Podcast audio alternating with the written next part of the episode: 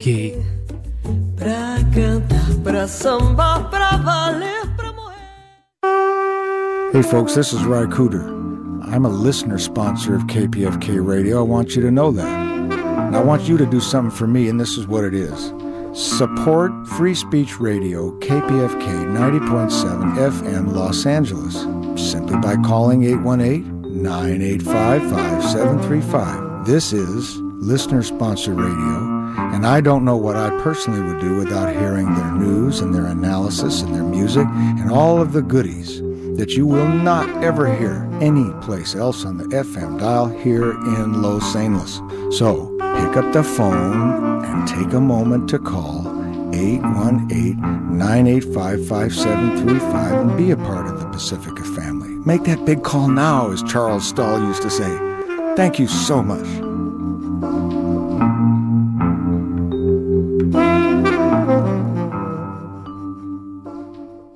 Ninety point seven KPFK Los Angeles.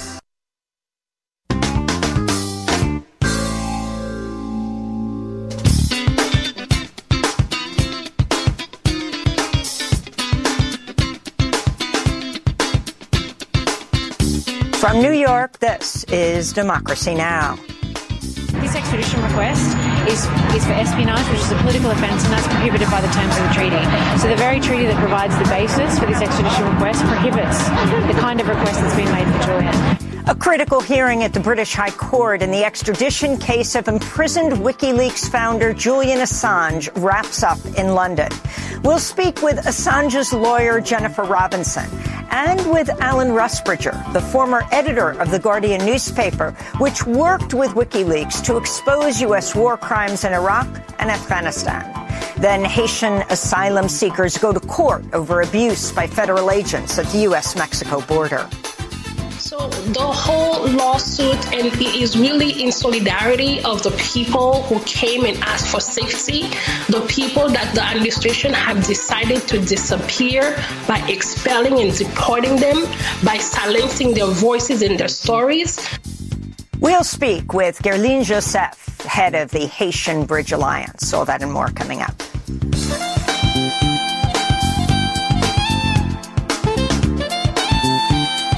Welcome to Democracy Now!, democracynow.org, the War and Peace Report. I'm Amy Goodman. The UN Agency for Palestinian Refugees, UNRWA, warns that it has reached a breaking point amidst the U.S. and other countries halting funding and repeated Israeli attempts to dismantle the life-sustaining organization. In a letter to the President of the UN General Assembly, UNRWA head Philippe Lazzarini said, quote, I fear we're on the edge of a monumental disaster. He also noted, quote, there have been more children, more journalists, more medical personnel, and more UN staff killed than anywhere in the world during a conflict, unquote. This comes as Israeli attacks throughout the Gaza Strip continue. At least 40 people were killed after coming under Israeli shelling on residential homes in Deir al-Balah in central Gaza. Survivors gathered outside Al-Aqsa Hospital to mourn their loved ones who perished in the attack, including this father of a baby born just two weeks into Israel's assault. The missile came down and killed 10 of us, and the whole house got destroyed. My mother is in intensive care. May God be kind to us. Thank God, thank God, my child. The child was born during the war, day 13 in the war. Meanwhile, Israeli negotiators are taking part in truce talks in Paris, according to local media. At the UN Security Council, the head of Doctors Without Borders blasted the U.S. for its repeated vetoes of Gaza ceasefire resolutions. MSF Secretary General Christopher Lockyear addressed the 15-member UN body Thursday. Children who do survive this war will not only bear the visible wounds of traumatic injuries, but the invisible ones too. Those of repeated displacement, constant fear, and witnessing family members literally dismembered before their eyes. These psychological injuries have led children as young as five to tell us that they would prefer to die. The people of Gaza need a ceasefire not when practicable, but now. They need a sustained ceasefire, not a temporary period of calm. President Joe Biden said on social media Thursday, quote, the overwhelming majority of Palestinians are not Hamas, and Hamas does not represent the Palestinian people, unquote. Biden did not, however, comment on his refusal to call for a permanent ceasefire, ongoing U.S. funding for the Israeli military, or his administration's pending congressional request for another $14 billion to fund Israel's assault on Gaza. In a major victory for the boycott, divestment, and sanctions movement, Norway's pension fund has divested their entire Israel bond holdings. Four Norwegian universities have also decided to cut ties with Israeli institutions linked to the IDF. In the U.S., the student government of the University of California, Davis, voted to divest its $20 million budget from, quote, companies complicit in the occupation and genocide, unquote. They cited companies like McDonald's, Sabra, Starbucks, Airbnb, Disney, and Chevron. Here in New York, thousands of protesters led by the group Jewish Voice for Peace march from the United Nations to the offices of AIPAC. That's the American Israel Public Affairs Committee Thursday. The activists also took aim at elected leaders who've received hundreds of thousands of dollars from AIPAC, including House Minority Leader Hakeem Jeffries, New York Senator Kirsten Gillibrand, and Senate Majority Leader Chuck Schumer. This is anti-war protester Patrick Brent. I'm here today as uh, uh, not only as an American Jew, but as a combat veteran uh, who is now an anti-war activist, among other things, to uh, speak out against uh, AIPAC and a, in a larger scope Zionism and how it misrepresents Judaism. And my demand is for U.S. Uh, politicians to cut ties with AIPAC and to very get to get more serious about what their contingents say than what AIPAC has to say as far as demanding a ceasefire, an immediate ceasefire, permanent ceasefire as a beginning toward a liberated Palestine. The mother of deceased Russian opposition leader Alexei Navalny says she was finally able to see her son's body. Russian authorities who ruled Navalny died of natural causes had prevented her from seeing him for nearly a week following his death. Lyudmila Navalnaya says authorities are now attempting to blackmail her into holding a secret burial away from public view. She posted this video on YouTube. I'm recording this video because they started threatening me. Looking me in the eye, the investigators say that if I don't agree to a secret funeral, they will do something with my son's body. The investigator, Voropayev, openly told me, time is not working for you. Corpses decompose. I don't want special conditions. I just want everything to be done according to the law. I demand receiving my son's body immediately. Meanwhile, President Biden met with Alexei Navalny's widow, Yulia Navalnaya, and his daughter, Dasha Navalnaya, a student at Stanford University in California Thursday. The U.S. has announced more than 500 new sanctions against Russia today. On Wednesday, Biden reportedly called Putin a, quote, crazy SOB while at a San Francisco fundraiser. The Kremlin has accused Western leaders of hysteria around Navalny's death. The UN human rights chief warned there's no end in sight to the war in Ukraine nearly two years after Russia invaded on February 24, 2022. The UN said over 14 million Ukrainians have been forced to flee their homes in the past two years. About a third of those have since returned home. The UN says it's confirmed over 10,000 civilian deaths, though the true toll is likely much higher. Ukraine is upping pressure on the U.S. and other allies to supply more funding and arms after Russia captured captured the eastern city of Avdiivka last week. Ukrainian Foreign Minister Dmytro Kuleba offered an ominous take on the current state of the war at the Munich Security Conference. The era of peace in Europe is over. And every time Ukrainians, Ukrainian soldiers withdraw from a Ukrainian town because of the lack of ammunition, think of it not only in terms of defending democracy and world based order, but also in terms of Russia getting Russian soldiers getting few kilometers closer to your towns. New York Judge Arthur Engoron denied Donald Trump's request to delay payment of the $455 million he was ordered to pay last week for illegally inflating the value of his business assets. Trump had requested a month-long delay before the civil fraud penalty is enforced, but the judge noted Trump's lawyers, quote, failed to explain, much less justify, any basis for a stay, unquote. Trump will now have 30 days to postpone and appeal the ruling. Earlier this week, New York Attorney General Letitia James said she's prepared to seize Trump's New York properties if he fails to come up with the money. In reproductive rights news, a third Alabama fertility clinic has halted its in vitro fertilization program in the wake of this week's Alabama Supreme Court ruling that frozen embryos are children. The decision, which has been met with outrage from families, legal groups, and medical providers, opens doctors and patients to possible wrongful death lawsuits. Biden's campaign manager, Julie Chavez Rodriguez, said, quote, what's happening in Alabama right now is only possible because Donald Trump's Supreme Court justices overturned Roe v. Wade, she said. In India, protesting farmers are observing a black day today, following the recent death of a young farmer after police fired tear gas and water cannons to disperse demonstrations. Farmer unions are calling on all Indians to hang black flags from their homes and cars to express their anger and solidarity with the farm workers who've been marching toward New Delhi to demand fair prices for their crops. Protesters vowed to continue. If we don't get the minimum support price, then we might die here facing bullets or we'll die back home due to poverty. So it is better that we stay here fighting for our rights. Earlier this week, the social media platform X admitted it took down a number of accounts and posts related to the farm worker movement following an order by the Indian government.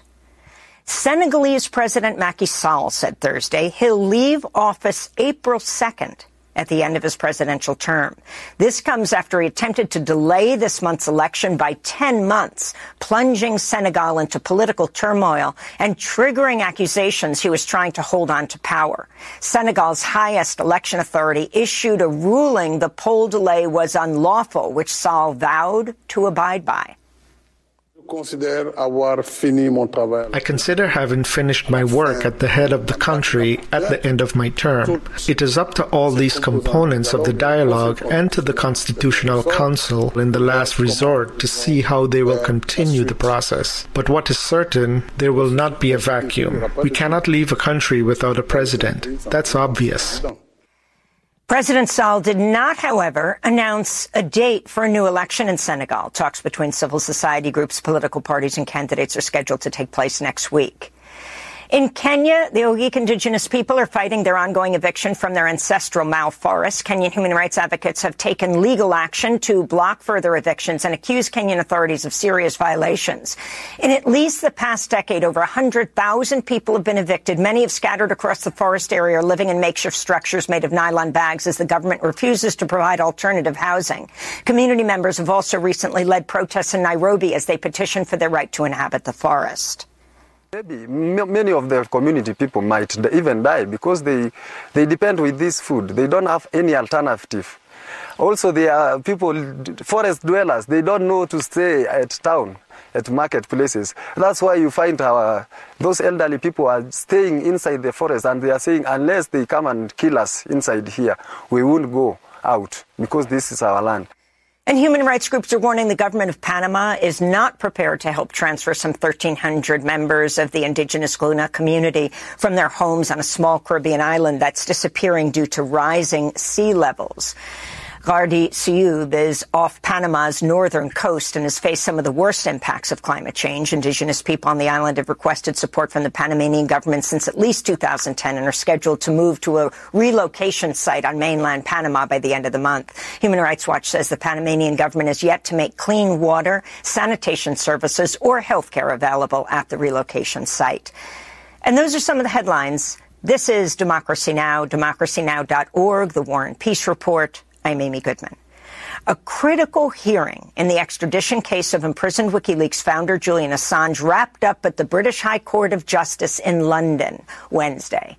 Assange's lawyers asked the court to grant him a new appeal in what's likely his last chance to avoid extradition to the United States. The two judges overseeing the case reserved their decision, and a ruling is not expected until next month at the earliest. Julian Assange has been charged under the U.S. Espionage Act and faces 175 years in prison for publishing classified documents almost 15 years ago that expose U.S. war crimes in Iraq and Afghanistan. If the judges rule against Assange, he can ask the European High Court of Human Rights to block his extradition.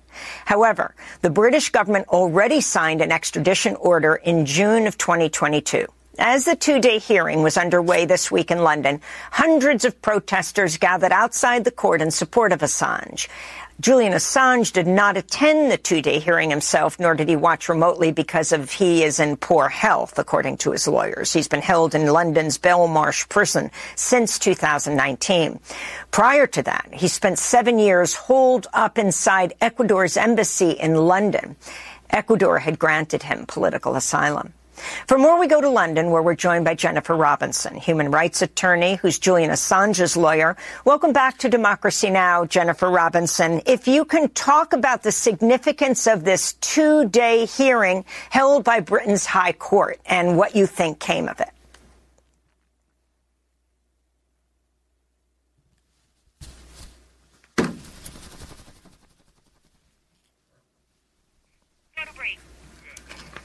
Uh, we're very sorry we can't hear Jennifer Robinson, so we're going to go to break and fix the.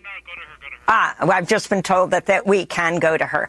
Uh, Jen, if you can start off by talking about the significance of the High Court uh, hearing this week. This is the potentially Julian's final appeal in the United Kingdom. Uh, we've sought permission to appeal. It was refused at the end of last year. And if we're unsuccessful this week, he has no further appeals in the United Kingdom. Uh, but I think the court was receptive to the arguments. So we heard arguments this week about how his extradition should be barred because he's revealed evidence of US state criminality. So we heard a long exposition from our counsel about the, the impact of the revelations from WikiLeaks about torture, about war crimes, about human rights abuse in the context of the US wars on war on terror, and that this that he's being prosecuted and punished for having revealed evidence of US state criminality, which should prevent his extradition. The judges were very engaged with that. They were very concerned about the arguments around the death penalty. So one of our arguments has been about if Julian said that won't happen if he's extradited. The judges were very troubled by that. They were also very troubled by the free speech argument. So we heard a long exposition in court about what the European Court of Human Rights would do if confronted with dealing with Chelsea Manning's case, uh, the military official who is alleged to have leaked materials to WikiLeaks, and how the court would treat Julian as a publisher. And, and the ruling that they, they, as they set out, it would be protected activity under European jurisprudence, and on that basis, he shouldn't be extradited. So I think the judges were very troubled by the case, and and but it remains to be seen how they'll decide. Focus was tired arguments. Uh, they really didn't. They weren't able to grapple with the the important free speech questions in the case, and and in fact, one of the judges asked U.S. counsel when they were making their submissions, well, what would happen in this jurisdiction if a journalist received information from the intelligence services of wrongdoing by the intelligence services and published it in the newspaper? Papers here, are you saying that there would be no free speech protections? And the US government case, they couldn't they couldn't answer the question. So it shows to me that the judges in this jurisdiction are concerned about the precedent that this case is setting. It's a point that we've been making for many years that this precedent, if Julian is extradited, is, is basically saying that any journalist or publisher in this jurisdiction could be prosecuted and extradited to the United States. The judges are clearly troubled by those free speech questions in the case and also troubled. The U.S. government's case was, well, it's not likely he'll be subjected to the to the death penalty, and the judge asked the question, well, is it possible he could be? And they said yes, and and then said, well, what protection is there against it? Why why is there no assurance? And they said, well, there is no assurance. So there's actually, I think that there's quite a lot of grounds for the judges to go on here. So I, I was quite surprised that the U.S. government was unable and had not prepared was not prepared to answer some of these questions. Jen, I wanted to ask you about their focus on new information that um, your team presented to the High Court. And I wanted to go to a clip of Democracy Now! back in 2021, speaking with investigative reporter Michael Isikoff with Yahoo News about his piece kidnapping, assassination, and a London shootout inside the CIA's secret war plans against WikiLeaks, where Isikoff details how the CIA considered abducting and murdering Assange while he took refuge in the Ecuadorian embassy in London to avoid being extradited to Sweden. This is what Michael said. As is well known, uh, WikiLeaks had been on the radar screen of U.S. intelligence for years, going back to its publications, you know, uh, in 2010 of the State Department uh, cables, the uh, Afghan war logs and Iraq war logs uh, that had been provided by Chelsea Manning, uh, and of course Assange's role in publishing the uh, Russian purloined DNC emails and Podesta emails during the 2016 election. But what really set uh, Mike Pompeo, the new CIA director, off was that Vault 7 leak. This was on his watch. This was his agency. And while Pompeo had been somewhat dismissive of the Russia allegations uh, uh, and Assange's role in that. Uh, the Vault 7 uh, leak focused his energies on getting back at WikiLeaks and Assange, at dismantling the organization. I was in the room when Pompeo gave that speech in early April 2017, where he described for the first time WikiLeaks as a non state hostile intelligence service. I thought and assumed, like many, it was some kind of rhetorical talking point, a grabby line that Pompeo had come up with. In fact, that designation um, uh, in, internally opened the door for the CIA to launch and plan all sorts of operations that didn't require a presidential finding and didn't uh, uh, and wasn't going to be briefed to Capitol Hill. These were offensive counterintelligence activities. Uh, Pompeo, uh, uh, there, there's abduction plans to, to basically a snatch operation to take Assange from the Ecuadorian embassy. Uh, there was talk of assassination, although we want to be clear that never uh, was forwarded to the White House. That was internally within the CIA. The abduction plans were, as part of a, a much broader, multi pronged CIA uh, attack on WikiLeaks that included stealing computers, surveillance of uh, WikiLeaks associates, sowing discord among its members, and Trump. So that was Michael Isikoff uh, laying out their findings. Um, Jennifer Robinson, can you talk about what the abduction and assassination plan was and what um, your team told the two judges in the High Court? Well, you've you've just heard about the Yahoo News expo- uh, revelations about the CIA plot to kidnap and kill uh, Mr. Assange. We also had witness evidence from a, a, a protected witness who provided evidence that inside the embassy there had been plans to attempt to poison Julian, that they'd uh, made plans to potentially leave a door open so someone could come in and kidnap and kill him. Uh, this evidence, we, we didn't have the evidence of the CIA plot before the last evidential hearing. So we've sought permission to admit that as fresh evidence, which provides support to some of the broader arguments that we're making about the way that Julian's being punished for revealing state criminality. Because, of course, there was, as you'll all remember, uh, under the Obama administration, the Obama administration chose not to indict Julian Assange. There was an ongoing grand jury investigation, but there had been a decision not to prosecute. The decision to prosecute came from the Trump administration and came only after WikiLeaks had published the CIA materials in 2017. And we started to see Mike Pompeo come out and use language like WikiLeaks is a hostile non-state intelligence agency. Jeff Sessions soon came out as Attorney General saying it was suddenly a priority to prosecute Assange for these historic publications. And we say that this shows both the political nature of the prosecution and the fact that this was pursued by the Trump administration in retaliation for those publications on the CIA as part of this broader plan, including a plan to kidnap and kill him. And we also say that this shows the danger, the extreme risk that Julian is going to face if he's extradited to the United States. I think it's important to remember that we won the case uh, a few years ago on the basis of the oppressive prison conditions Julian would face if he was placed under special administrative measures or SAMs, together with his depressive illness and his autistic diagnosis, that the medical accepted medical evidence before the court in this country is that he would be caused to commit suicide. The US then offered a conditional assurance to say, well, you can extradite him. We won't place him under those conditions unless he does something to deserve it in the future. And who decides whether or not he'll be placed in prison conditions that the medical evidence shows will cause his death is the intelligence agencies. And we would have no ability to judicially review that. That is a really serious situation. And it's why we are so concerned about him being extradited to the United States in the context of the fact the CIA plotted to kidnap and kill him. Last week, Australia's parliament overwhelmingly approved a motion calling for the release of Julian, who's an Australian citizen. The resolution was introduced by Australian MP Andrew Wilkie, who travelled to London this week to attend the hearing. He spoke outside the courthouse about the case and referenced the infamous collateral murder video shot in 2007 that shows a U.S. military Apache helicopter in Iraq firing on civilians and killing 12 people, including two members of Reuters staff. Who remembers collateral murder? Who can forget that grainy black and white image of an American attack helicopter gunning down innocent Iraqis and Reuters journalists? Who can remember that? And we have this madness that the man who told the truth, who provided hard evidence of US war crimes, he's the one in front of a court. It should have been the pilots of that helicopter. Broken out, at least now the Australian Prime Minister has finally stood up and given a clear, strong signal to the Americans that enough is enough. Regardless of what you think of Julian, this matter must be brought to an end. The extradition must be dropped. The charges must be dropped. He must be busted out of Belmarsh. He must be allowed to be reunited with his family.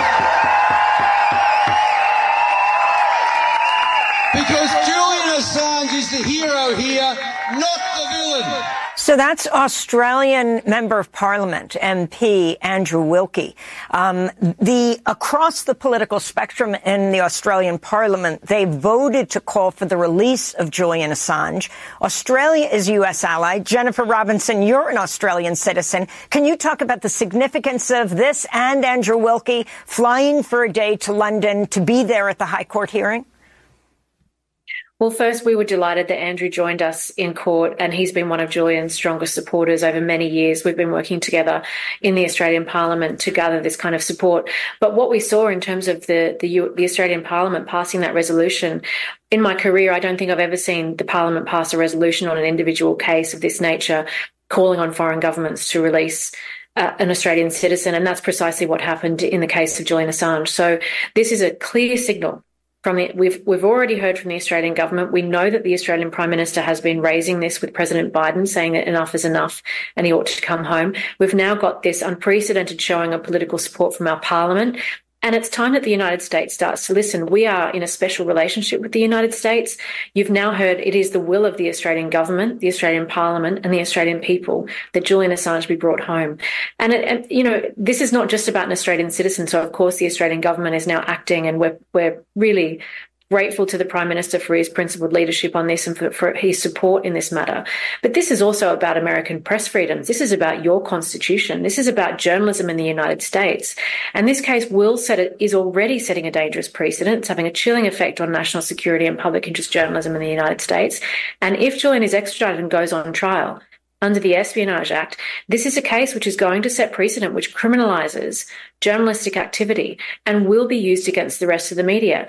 In the context of an election where we could well see another Trump presidency, this should be of grave concern, not just for us as Australians because he's an Australian citizen, but what it means for you and your press freedoms. Finally, Jen Robinson, why wasn't Julian Assange in court or even watching by video? And have you spoken to him since the High Court hearing? I have managed to speak to him over the phone, and my colleagues visited him in prison yesterday. Julian has been really unwell. Uh, we know the risk of um, suicide as a result of the medical evidence. This is really the sharp end of the case. This could be his final appeal. We will, of course, seek to apply to the European Court of Human Rights to protect him from extradition if we're unsuccessful, but that's not a guaranteed measure. So we really are at a sharp end, and this is having a massive toll on his mental and physical health. He's already been incredibly unwell as a result of the many years he was held in the Ecuadorian embassy, unable to go outside to exercise, now more than five years in a high security prison where he's effectively in isolation. So this is having a huge toll on him that he was not even able to attend in person or online to be able to follow his own appeal hearing. It goes to show just how unwell he is. I want to thank you very much for being with us. Jennifer Robinson, human rights attorney, has been advising Julian Assange and WikiLeaks since 2010. We will also link to all our interviews with Julian Assange inside the Ecuadorian embassy in London and outside at democracynow.org. When we come back, we go to Alan Rusbridger, former editor of the Guardian newspaper that worked with WikiLeaks to expose U.S. war crimes in Iraq and Afghanistan. Stay with us. Hush, little baby, don't you cry. Soon the sun We're gonna be free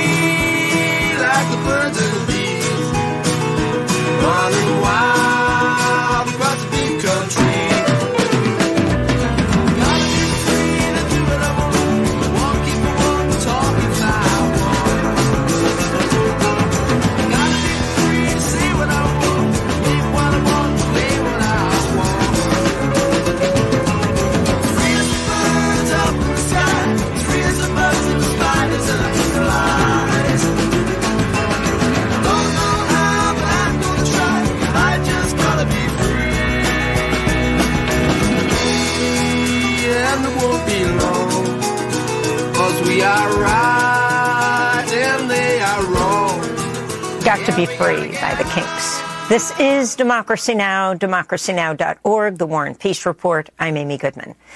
On Monday, April 5th, 2010, Julian Assange released a shocking video.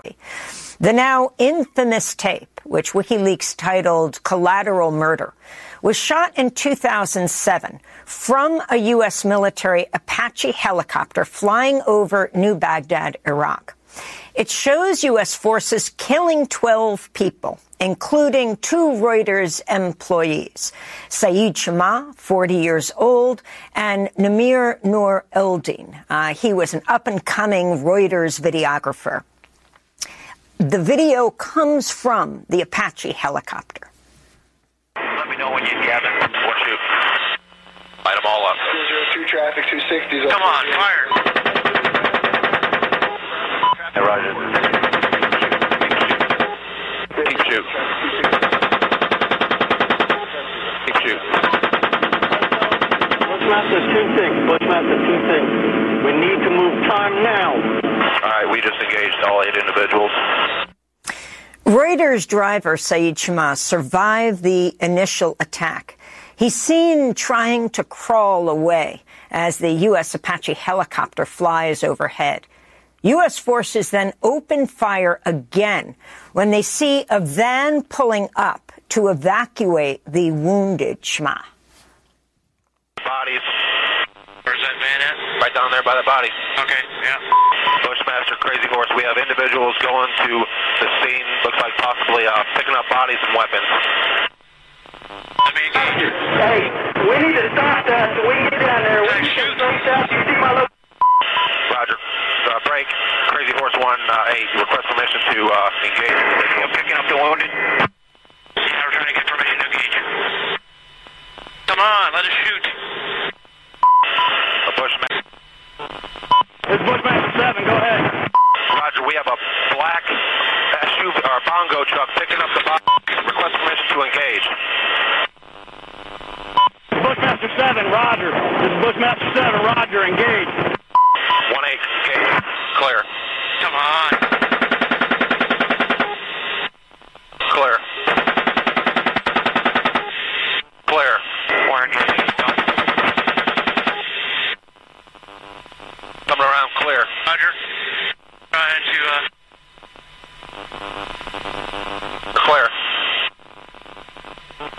I, I lost him in the. I got him. Should have a van in the middle of the road with about 12 to 15 bodies. Oh yeah, look at that, right through the windshield. That clip from the collateral murder video released by WikiLeaks in April 2010. The van that had come to help the wounded uh, was a father taking his two children to school. They were critically wounded in the attack as well.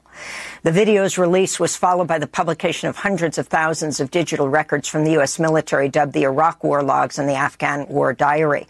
In November 2022, five major newspapers that worked with WikiLeaks, the New York Times, The Guardian, Le Monde, El País, and Der Spiegel, released a joint letter calling for an end to Julian Assange's prosecution. They write, quote, obtaining and disclosing sensitive information when necessary in the public interest is a core part of the daily work of journalists.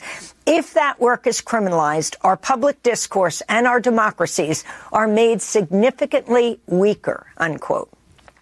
For more, we stay in London with Alan Rusbridger. He was the editor in chief of The Guardian for 20 years. He's now the editor of Prospect magazine. He recently wrote a piece that was headlined Enough is Enough. It's time to set Julian Assange free. Alan, welcome back to Democracy Now!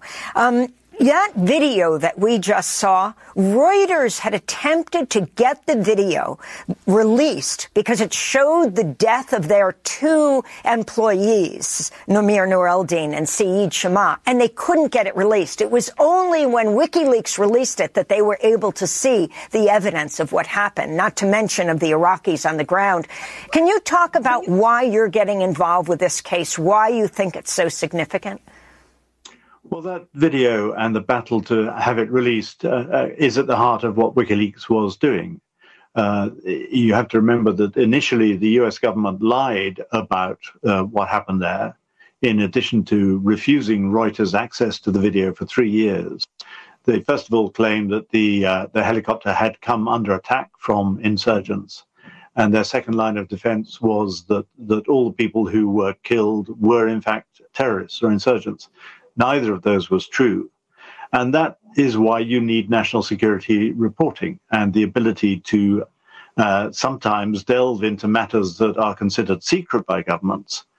Uh, and that's why I'm so concerned about the, the attempt to use this really heavy legislation, the Espionage Act, which has no defense, uh, to uh, prosecute Julian. Um, can you talk about the argument that we hear and the corporate media, certainly in the United States, repeated over and over, that he's not like newspapers like yours, you were the editor of The Guardian or The New York Times, though he worked with all of you, uh, because he released names, he endangered people. Can you respond to that? Uh, I certainly can. He he uh, he wasn't the first person to do that. There was another website that released material, and it's now become apparent that he actually went to some attempts, certainly to tip the U.S. government off uh, before he felt the necessity to release them. Now, I mean, we had disagreements about that at the time. We weren't we weren't in touch, uh, and I don't think uh, the five newspapers knew of his attempts to uh, alert the authorities but I think it, it's really a, a smokescreen for the way that certainly since the Edward Snowden revelations, which I was also involved in, the US government, the Australian government, the UK government have all tried to tighten up uh, the laws and their punitive behavior towards journalists to try and um, create a situation where no one will ever do that kind of reporting again.